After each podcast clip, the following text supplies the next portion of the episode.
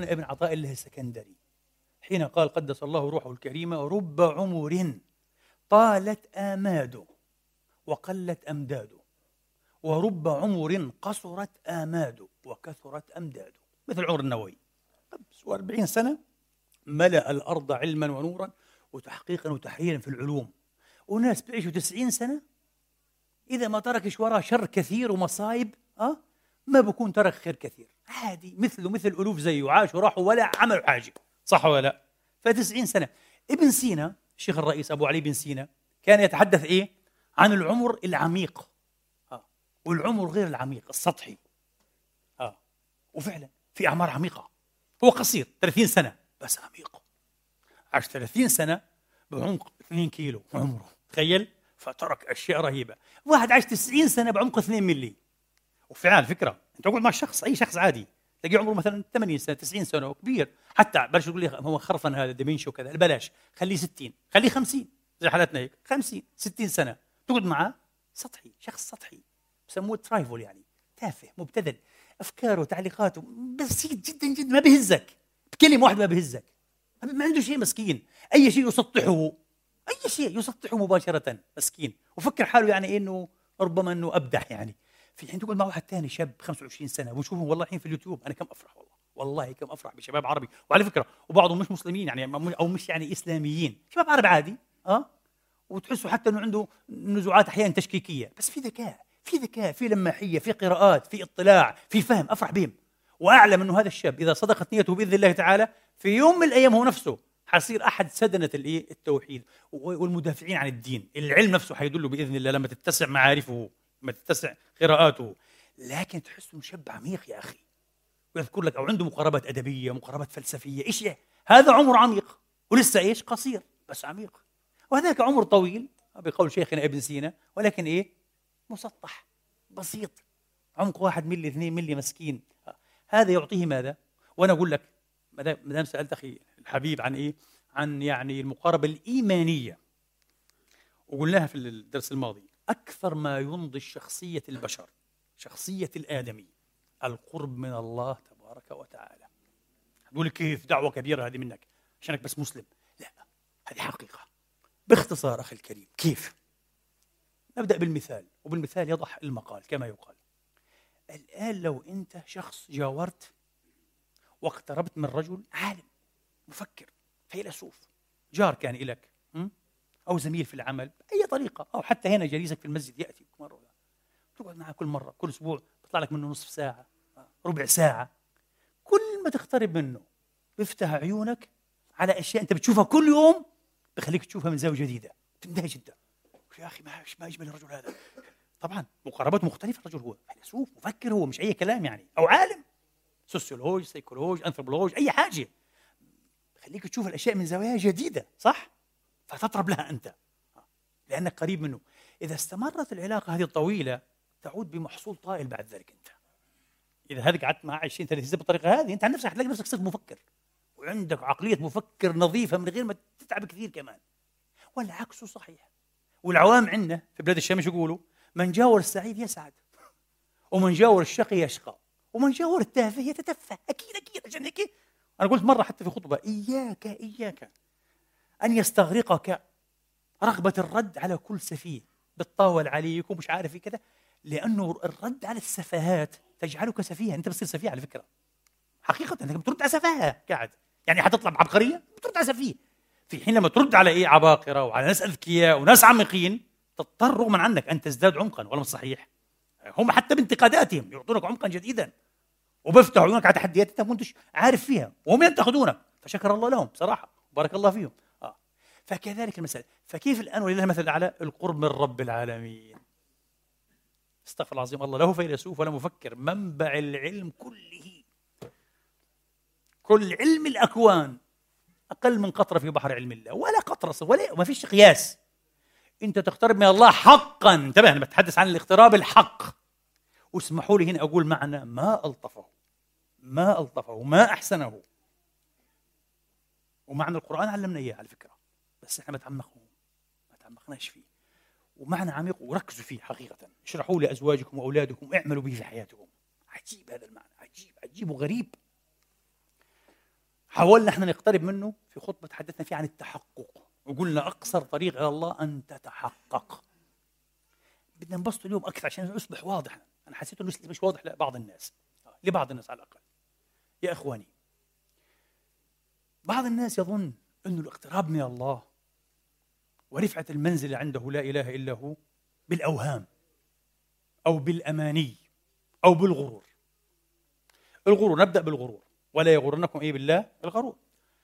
إيش الغرور؟ الجهل. وبفكر أنه لو قضى الليل قائما وما حدا بيقول أنه قيام الليل مش شيء عظيم انتبهوا لكن هو يجمع بين إيه؟ الأضداد يقضي الليل قائما ويقضي النهار ماذا؟ قارضا لأعراض الناس. أنه عمل خير يعني. هذا أساء جدا جدا جدا. وواضح على فكرة أنه ليس له من قيام ليله بطوله إلا النصب والتعب. لأن العبادة هذه لم تعد عليه بماذا؟ بتحسين أخلاقه وروحانيته. معناها عبادة فارغة صورية. وأكيد هو بيعبدها علشان يغذي الوهم عنده أني أنا من أهل الله. ولذلك لأني من أهل الله وإنسان بشوف حالي عن الناس. شوف يبدأ يتفضل يحس حاله أفضل من غيره. يتميز عن الناس يأخذ نوع من العجب نوع من الكبر كمان. يهلك يهلك هذا. يمكن لو ما عبدش يحصل له. جاهل آه. مغرور. الجهل هو الغرور على فكرة. الجهل هو إيه؟ الغرور. واضح؟ طيب. في حين أنه لو بيأدي الفرائض أهم شيء الفرائض ويقتصر على بعض ربما النوافل وربما. ولكن يحسن إلى الناس ويكف أذاه عنهم بالكلية. وإذا خرج منه شيء لا يخرج إلا الحسن الجميل للناس. قولا وفعلا. أوه هذا يركض إلى الله ركضا. واضح؟ فهذه مسألة. إذا مسألة إيه؟ الغرور. مسألة الأوهام. قال تعالى وغرهم في دينهم ما كانوا يفترون. وغرهم في دينهم ما كانوا يفترون. هم ظنوا أن أداء أن أداء أداء العبادة بهذه الطريقة الطقوسية الشكلانية هو الطريق إلى الله. ولو أسأت إلى الناس ولو أكلت أعراضهم وأموالهم وربما حتى وقعت في دمائهم. وبئس ما ظنوا وبئس ما إيه؟ توهموا. لا نصيب لهم هؤلاء من التدين أصلا. أي دين؟ عن أي دين بيتحدث هذول؟ هذول النبي سماهم المفلسين. أه؟ أتدرون ما المفلس فيكم؟ هذا هو المفلس. صلوا وصاموا وزكوا كذا ولكن ضرب هذا شتم هذا أخذ مال هذا سفك دم هذا. هذا المفلس هذا هذا يوم القيامة على النار. انتهى ما في عنده. تحبط كل أعماله الصالحة. وكذلك إيه؟ الافتراء قريب من هذا وكذلك الأماني. آه انتبهوا هذا. غير الافتراء وغير الغرور الأماني. شو الأماني؟ يقول لك إيه؟ هذه الفكرة القدرية. إنه الله عز وجل الكاتب كاتبه. والمكتوب على الجبين لازم تشوف إيه؟ العين. أو هذه الكلمة صحيحة على فكرة بس ممكن تؤول بتأويلين متناقضين أو متضادين تماما. فأنا مش لازم أجتهد في العبادة ولا في عمل الصالحات ولا حتى الإحسان للناس بس يعني أخليني في حالي هيك وخلاص وبعون الله. أنا يوم القيامة أبعث مع الأنبياء والصديقين والصالحين وفي أرفع الدرجات وأكون رفيق محمد. هيك! من غير عمل من قال لك وربنا بيقول في الحديث القدسي ما أقل حياء من طلب جنتي آه بغير إيه؟ بغير طاعتي بغير عمل. هذه أماني. مش صحيح؟ تلك أمانيهم الله قال. قل هاتوا برهانكم كنتم صدقين تتمنى على الله أنت الأماني؟ مش أماني هي. ولو كان الأمر بالأماني وإنه خلص اللي الله مقدر له من غير عمل كان أولى الناس أن يعيش في ظل الأماني ويستروح إليها ويركن إليها النبي المحمد العدنان ولا مش صحيح؟ وهو اللي قال له الله واعبد ربك حتى يأتيك اليقين. يعني بدك تموت بعد خمس دقائق خليك برضه في عبادة. اتقرب إلي وازدلف. طيب يا ربي أنا في, في, في النهار بجاهد وبعلم الناس وبروح وباجي وبصلح وبأدي أشياء وبصلي على الجنائز وكذا كذا الله قالوا لا بأس. حسن كل هذا في ميزانك يا عبدنا يا خيرتنا ولكن إذا فرغت فانصب وإلى ربك فارغب. قوم قال له قوم صلي في الليل. اتلو آه. انفي النعاس والنوم عن عيونك. تهجد. هي معناها. انفي إيه؟ الهجود. انفه ومن الليل فتهجد به نافلة لك. عسى أن يبعثك ربك مقاما. بدك المقام المحمود بدك. تتعب كثير قال له. هذا محمد. كيف أنا وأنت؟ فإذا إيش القضية؟ إيش حنفهموها لسه ما فهمناش. هذا كله كلام عادي. وعظي هذا. القضية يا إخواني أن الطريق إلى الله ومراحل الصراط إلى الله لابد أن تقطع حقا وحقيقة مش أماني مش أوهام وتقطع على الصفة والنعت والوجه الذي يريده الله بمعنى إيش؟ أن يكون العمل مشروعا كما أراده الله في كتابه على لسان نبيه وتكون النية فيه خالصة لله وحده دون سائر الخلق شفتوا؟ خلاص حقيقي ها؟ وتفعل هذا مهما تناقض هذا مع إيه؟ رغباتك مع أهوائك مع تطلعاتك مع راحتك النفسانية. لا. اللي يرضي الله بده يرضيني مهما أغضبني. طالما صحيح؟ لازم حتى يكون هواه تبعا لما جئت به. يعني هذا اسمه التحقق. يعني بدك تسير على الطريق اللي فعلا الله عارفها وبده إياها. هي مش اللي أنت بدك إياها. انتبه. لأنه كل واحد فينا عامل له طريق على كيفه. في واحد يقول لك آه أنا طريقي الله هيك. أنا كافل ارامل وكافل الأيتام وكذا بس بهمش. بحق لي اغتاب الناس اللي بيزعجوني بغتابهم كل يوم كيفك هذا؟ أنت هيك معتقد؟ يجب أن تفهم إنه هذا قاعد إيه؟ يحبط أعمالك يأكل حسناتك مش شرط كلها بس من مقدار إيه الاثم فيه. مش على خاطرك. بدك تلزم نفسك بدستور الشريعة كما هو. اصحى تلعب فيه. اصحى تحاول تحلل ما حرم الله. اصحى تحاول تعمل عندك استثناءات لنفسك يا مسكين. إياك. مش حتصل إلى الله. هاي المشكلة مش حتصل أو مش حتصل في الوقت إيه اللي أنت بتفكره ويمكن تموت قبل أن تصل. راحت عليك. إن ربي على صراط مستقيم في صراط مستقيم. ونشبهها بتشبيه ثاني أوضح. لو واحد يريد الغاية هذه. انطلق من هنا لكن منحرفا عن الصراط المستقيم إلى الغاية مسافة نصف سنتي. بعد شوية حصير الانحراف إيه؟ واحد متر. بعد شوية 10 متر. بعد شوية 10 كيلو. بعد شوية 100 كيلو. وأنتم عارفين نظام النافيجيتر كيف بيشتغل وأنا صحيح؟ سنتي واحد غلط تلاقي نفسك أنت مش في برلين تلاقي نفسك في آخر ولا مش عارف وين. راحت عليك. علشان هيك أخطر شيء انتبهوا في الفكرة هذه أخطر شيء يا إخواني إنك أنت تكون عندك بدايات في الطريق إلى الله فيها انحراف ما صححتوش. على فكرة كلنا ننحرف كل ابن آدم خطاء ولا واحد فينا ملك بيبدأ صح وبضله صح ابدا ولا واحد. كلنا مش المشكلة أن ننحرف المشكلة أن نواصل على الانحراف. إيش اللي بخلينا نواصل؟ هاي الفكرة بدينا نتعمق في الفكرة. إيش اللي بخلينا نواصل عن انحرافنا؟ الأماني الغرور الافتراء والجهل. إنه لا يجوز لي. هي هيك أنا مرتاح لها. أنت هيك شرعت لحالك ما شاء الله صرت اله خليك في هبلك هذا. أحبطت عملك كله أنت ضيعت حالك. حتلاقي نفسك في عالم آخر مش عند الله. يمكن في حضرة إبليس صراحة. تطلب تكون في حضرة الله عز وجل. إنك كادح لربك كدحا فملاقيه تلاقي نفسك إيه؟ في إبليس. تأبلست على فكرة.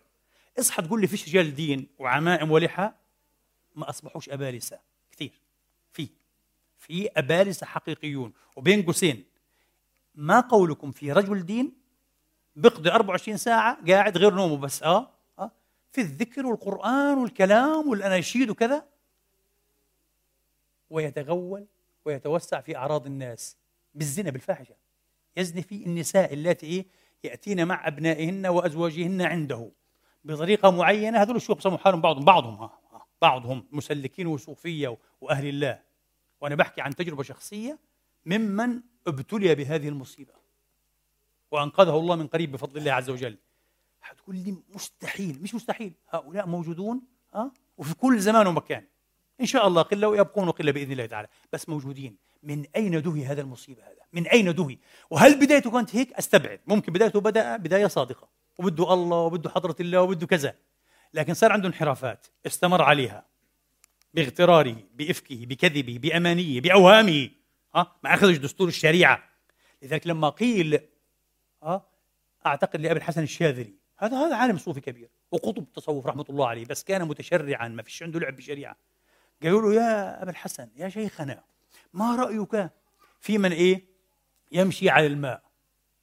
وهذه الكلمة نفس الشيء برضو قيلت إلى أبي الحسن لأبي سليمان الداراني لأكثر من واحد. قال لهم لا تغتروا بمن مشى على الماء ولا بمن طار في الهواء حتى تنظروا متابعته للمعصوم عليه السلام. هذا ماشي على السنة ماشي على الدين على الشريعة ولا بيلعب قاعد؟ لأنه إذا مش ماشي صح هذه كلها بتكون إيه؟ مكر إلهي وبتكون ألاعيب وتبلس إيه؟ ها؟ يعني إبليسية شيطانية. ما تغتروا عادي. في ناس تخدمه الجن تخدمه الشياطين. وفي ناس لا. يمارس عارف إيش؟ الخدع يخدع الناس إنه بيطيف الهواء وهو قاعد على شغلي. شوفوا في الهنود في اليوتيوب كذا. بيضحكوا على الناس قاعدين. فما تغتروا أهم شيء الاستقامة. لذلك قال أبو سر... آه، آه، الإمام أبو الحسن الشاذلي آه، قال ربما تقع النكتة. أو أبو سليمان الدراني في قلبي من كلام القوم فأتوقف فيها لا أقبلها. إلا بشاهدي عدل الكتاب والسنة. أي شيء لا يشهد له الكتاب والسنة ما تقبلوش. لأنه دين الله كامل. ما نحتاجش واحد يجي إيش يزيد علينا ويجيب لنا أشياء خلاف الدين. ما نحتاجش. كله موجود في الدين واضح؟ إذا أنت ممكن تبدأ تنحرف عادي وأنا كلنا ننحرف لا بأس. هي الصراط المستقيم انحرفنا. وخير الخطائين التوابون. نعرف انحرافنا نعرف خطأنا ولا أقسم بالنفس اللوامة. نلوم على أنفسنا ونرجع. ونعترف. نعترف ونصلح. الحمد لله نصل بعون الله تعالى لأن على الصراط المستقيم. تحقق مئة في المئة. واضح؟ م. لكن إذا انحرفت ولو بمقدار ضئيل وتابعت على الانحراف فترة طويلة هلكت دون أن تدري. واضح؟ هذه المسألة. لذلك مسألة أنك تقترب من الله لابد أن تقترب حقا مش تقترب توهما أو أمنية أو اغترانا تفكر حالك مقترب. وبعدين على فكرة أنت مقترب من الله. ليش دعائك غير مستجاب؟ ليش ملكاش كرامة على الله؟ صراحة. العبد القريب من الله مكرم على الله. مكرم على الله. لما اليهود إيش قالوا؟ والنصارى نحن أبناء الله وأحباؤه. إيش الله رد عليهم؟ قل فلما يعذبكم بذنوبكم؟ فأخذ منها إيه العلماء؟ معنى لطيفا. أن المحب لا يعذب حبيبه. صح؟ لو الله بحبك وأنت حبيبه بيستجيب دعائك وكثير من الكوارث التي كرثت بها والمصائب التي أصبت بها. ها؟ مش حتشوفها بإذن الله تعالى. إيش رأيك؟ مش حتشوفها لأنه بحبك. لأنك قريب حقيقي منه. وفي سر وفي علاقة حقيقية. مش وهم مش افتراء مش ادعاء. في شيء حقيقي بينك وبينه لا إله إلا هو. وزي ما في هذه الأشياء في كمان عارف إيش؟ المنح والعطايا. يفتح على قلبك بعلوم ومعارف وأشياء وفتوحات وإن لربكم في أيام دهركم نفحات. ألا فتعرضوا لها؟ النبي قال وأسألوا الله أن يستر عوراتكم وأن يؤمن روعاتكم. اللهم آمين. استر عوراتنا وآمن. إذا نقوم نصلي إن شاء الله باختصار أخي الحبيب. مقياس القرب من الله يعرف بهذه الأشياء. وإذا اقتربت من الله حقا حقا وصدقا مش توهما مش امنيه مش افتراء مش غرورا تعرف ما الذي يحصل؟ تصبح من أنضج عباد الله ومش حتلاقي أنضج من المؤمن الصادق وولي الله العارف. والله العظيم. وبتقارنه بواحد كبير عامل حاله مفكر وعالم وفيلسوف وعمره سبعين ثمانين سنة وهو طفل صغير. ليش؟ يغضب لنفسه زي الطفل يغضب لنفسه. تكلموا في انتقدوني. لو أنا الذي أنا الذي أهلكت عمري في خدمة الإسلام. ليش بتنوح قاعد أنت؟ الأنبياء كذبت وسبت وهجرت وقتلت في ذات الله. اليوم تلونا إحنا إيش؟ في صدر الخطبة. ومن الناس من يقول آمنا بإيه؟ بالله. فإذا أوذي في الله مش أنت عامل حالك داعيه إلى الله؟ صح. حتلاقي اذن كبير. ومن إخوانك المشايخ والعلماء ومن جمهورك ومن الناس ومن أهلك وأهل بيتك يمكن آه؟ ويسخروا منك مرات ويتهموك وإنك مبتدع وإنك ضال وإنك متفلسف وإنك أنت مدعي عادي. ها فاذا اوذي في الله جعل فتنة الناس كعذاب الله. ليه أنت زعلان وبتنوع على حالك؟ ما داموا في الله فليهنأ المرء بما يصاب به في جنب الله. مثل ما قال خباب مش خباب عفوا الذي قتل بالتنعيم الحين اتذكر الصحابي الجليل. قال وفي ذلك إيه؟ وذلك في ذات إيه؟ الإله وان يشاء يبارك لي على أوصال شلو ممزعي أو ممزقي. في ذات الله أهلا وسهلا. فبتلاقي الولي أو العارف أو المقترب من الله رصين يا أخي. ما بثور لنفسه ما بنتصر لنفسه ما بيحزن على ما يصيبه في ذات الله. وبعدين إذا بعطي إذا بقومك إذا برشدك إذا بعطيك مال إذا بعطيك علم لا يعلمه إلا الله وأنت. ولا بعد هيك بعاملك كأنه أعطاك وكأنه تفضل عليك وأعطاك فلوس وأعطاك ألوف ويمكن عشرات الألوف وأنقذ حياتك. ابدا ابدا. لأنه ما عمل معك هو عمل مع الله. وفي ناس في ناس تعطى الوفا مرات. ألوف! ولا يشكر. إيش رأيك؟ ولا يرفع تلفون عليك. يقول لك إيه بارك الله فيك ووسع الله عليك. أعطيته خلاص. لما بتعطيه بقول لك جزاك الله خير. وفضل وقت بكلفش حاله يبعث لك رسالة مثلا. ما تزعلش. أنت أعطيته عشان الرسالة هذه؟ النبي قال رب قتيل بين الصفين. والله أعلم به. يعني إيش يا رسول الله؟ إيش معناها؟ قال رب قتيل بين الصفين. الله أعلم بنيته في هذا عند أبي علي الموصلي. في سوء النسائي من جاهد في سبيل الله أو قال من غزا في سبيل الله وليس في نيته إلا عقال بعير. هو رايح يقاتل ممكن يقتل لهبل. ممكن يقتل. وهو في نيته إيش؟ بأغنم عقال بعير. باخذ لي حبل هيك بربط فيها البعير تبعي. قال فليس له إلا ما نوى. تخيل واحد بقاتل يقتل. الله يوم يبعث يقول له يا عبدي أنت قتلت وقتلت مع رسول الله. هذا أيام النبي. وجزاءك عقال. أخذته في الدنيا. عقال إيش يا رب؟ يقول له أنت إيش نويت؟ ما في. أنت نويت عقال. كذلك في الدنيا. أنت أعطيته هال 10000 يورو. مبلغ كبير مين بعطى 10000 أعطيته 10000 أنت. عشان تنقذ المشكلة كبيرة. وأنت مش أخوه ومش نسيبه ومش دمه. غريب عنك تماما. أعطيتها لله. ما حدا بعطي أخوه بعطوش ألف. أعطيته 10000 ما كلفش روحه يبعث لك رسالة نصية. جزاك الله خير أسعدك الله فتح الله عليك وبارك في رزقك. وأقل شيء هذا ما عملش هيك إذا زعلت عندك مشكلة كبيرة معناها معناها أنت إيه؟ أنت عملت هذا عشان تمدح وعشان مش صحيح. المصيبة الأكبر إذا رحت منيت عليه. المصيبة الأسوأ والأسود إذا رحت إيه؟ تذكر هذا للناس. أعطيته شكر ما شكرني. أعطيته وأخو إياك. أنت هين بتكون صغير خفيف. الولي والعارف والقريب من الله يفعل مثل هذه الأشياء والله وأكبر منها دون أن يدري بهذا أحد إلا من أعطاه. من وين هالنضج في الشخصية؟ هالعظمة؟ هالنبل؟ هذا اسمه نبل الإيمان. لذلك قلنا في الخطبة هذيك وما زلنا بنقول ونسأل الله نعيش ونموت ونحن بنقول هيك. والله الذي لا إله إلا هو. ما في أي منهج ولا أي علاقة ولا أي دستور غير الإيمان الحق بالله والتحقق بالإيمان يعطي الإنسان مثل هذه العظمة الداخلية. العظمة الروحية العظمة المسلكية ومن هنا حاجتنا وحاجة البشر دائما إلى هذه المعاني الإيمانية حققني الله وإياكم وإياكن جميعا بها.